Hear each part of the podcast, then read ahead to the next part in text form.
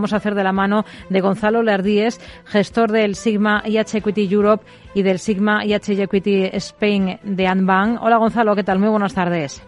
Hola, ¿qué tal? Buenas tardes. Bueno, tenemos a las bolsas europeas muy planas esta jornada. Se nota ese semifestivo al otro lado del Atlántico con tan solo media sesión en Estados Unidos. El IBEX parecía que reconquistaba esa cota de los 8.400 puntos. Se ha vuelto un poco atrás. Está completamente plano a esta hora de la tarde. ¿Qué cabe esperar de aquí a que termine el ejercicio para la bolsa española? ¿Cuál es el escenario con el que trabajan ustedes? Bueno, un poco el escenario de la bolsa española es eh, algo parecido para el de la europea, pues eh, todos esos temores que había hace no demasiado tiempo, pues con esa crisis energética, subida de tipos y demás, pues bueno, eh, parece que las tensiones en Ucrania, aunque no se han solucionado, pero sí que parece que ya no mueven tanto el mercado, la crisis energética por lo menos no ha ido a más, incluso hemos tenido pues datos de, de PMI en Europa que han salido pues en las últimas publicaciones incluso algo mejor que en Estados Unidos porque el digamos que el entorno era bastante complicado hace unos meses y ahora pues por lo menos eh, no ha ido a peor e incluso ha mejorado algo. Entonces yo creo que ahora hay dos puntos claves. Tenemos eh, dentro de pocas, pocas sesiones a principios de diciembre bancos centrales.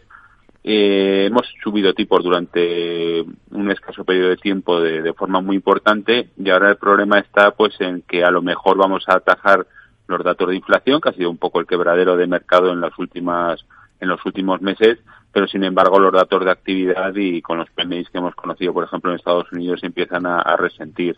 Entonces yo creo que esta última parte del, ejercicio, con el mes de diciembre y principio el que viene, va a estar un poco influenciada por esto.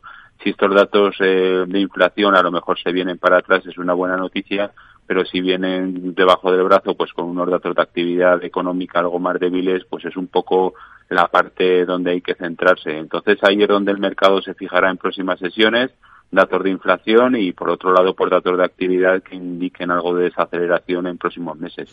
Habrá que estar muy pendientes de todas estas referencias. Entre tanto, y en el plano empresarial, hoy miramos, por ejemplo, a Iberdrola. Se publica que el Fondo Soberano de Noruega es uno de los que puja por las renovables de la compañía. ¿Qué supondría que se convierta en uno de los nuevos socios de la española en materia de energías renovables? Bueno, el nombre desde el punto de vista cualitativo es, es importante. Quizá nosotros nos quedamos más con, con esa política y esa estrategia que viene ya cometiendo Iberdrola desde hace pues bastante tiempo en, en determinados activos ir rotando, ir dando entrada a nuevos socios, así libera también o da entradas de capital y, libera recursos y es al fin y al cabo pues una noticia más dentro de, de esta política de la compañía de ir rotando activos y entrando socios en, en, en parte de, de, su negocio.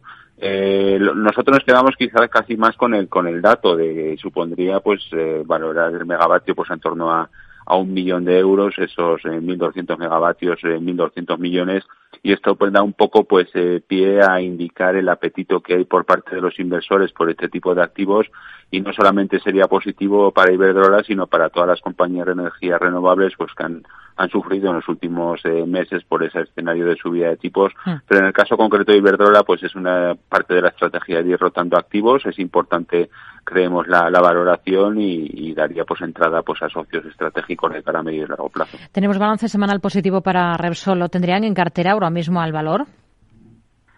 Quizás hay una ausencia de, de catalizadores eh, porque hay cierta debilidad en el precio del petróleo y también estábamos comentando hace un momento que que en actividad económica pues eh, también hay cierta desaceleración y al fin y al cabo pues no deja de ser una compañía cíclica pero sí que es verdad que por ratios y demás pues es un valor que, que no está no está caro eh, ha subido estas últimas sesiones pues por datos de la OPEP también ha, habido un anuncio pues de, de, entrada en renovables en Estados Unidos con lo cual es un dato es un valor que mantendríamos en cartera que tiene buenos fundamentales y quizás ahora a corto plazo pues hay algo de ausencia de, de catalizadores pues más allá de las buenas noticias que ha habido en las últimas sesiones. Hmm.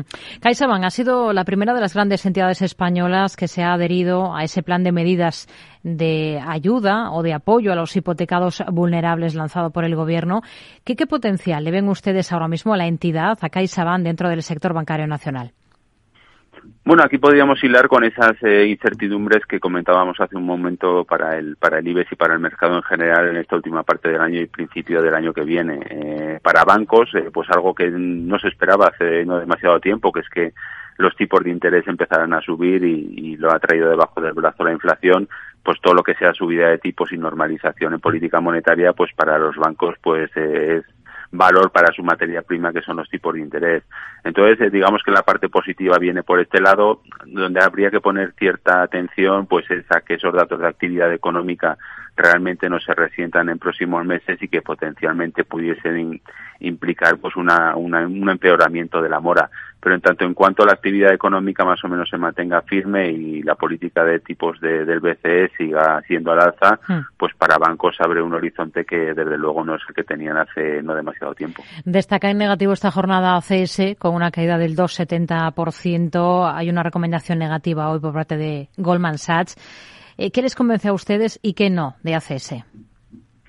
Bueno, recomendación negativa, al fin y al cabo, el banco de inversión lo que ve es que el potencial de, estos niveles es algo más limitado y más o menos fija el precio objetivo pues en los niveles en los que está.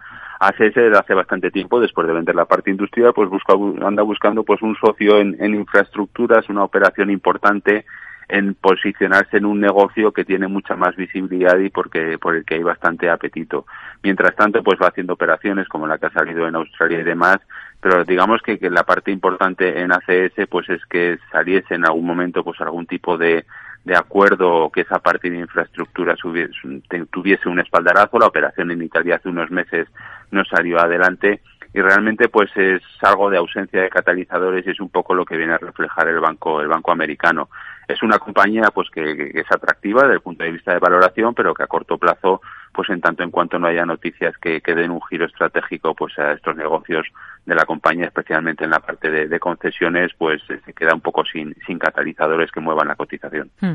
en el continuo estamos pendientes de Adolfo Domínguez. Ha logrado reducir números rojos en su primer semestre fiscal. Esa reestructuración que viene impulsando desde hace años eh, la compañía la empresa les haría considerar a Adolfo Domínguez como inversión o no? Creo que es todavía demasiado pronto. Al fin y al cabo es una compañía eh, con bastante historia en, en, en, cuanto a cotización, pero que en la última década pues eh, prácticamente ha presentado eh, resultados negativos en los últimos 10 años. Eh, las ventas han venido a la baja, ahora han mejorado en cierta medida, pero tendríamos que ver pues un giro estratégico en la compañía con algo más recalado para verla con, con otra perspectiva. Al fin y al cabo se ha, se ha convertido pues una, una microcap, es una compañía que escasamente capitaliza 37 millones con todo lo, que supone eso también en cuanto a problemas de liquidez y demás. Podrían ser buenas noticias a corto plazo el que haya un cierto giro, pero preferiríamos esperar pues un poco a, a, próximas publicaciones trimestrales para cambiar una tendencia que no es algo de corto plazo, sino que la compañía pues viene sufriendo pérdidas desde hace ya bastante tiempo. Gonzalo Lardies, gestor del Sigma IH Equity Europe y del Sigma IH Equity Spain en Anbank. Gracias por este análisis con nosotros de los protagonistas de la jornada de la Bolsa Española. Muy buenas tardes. Gracias, un saludo.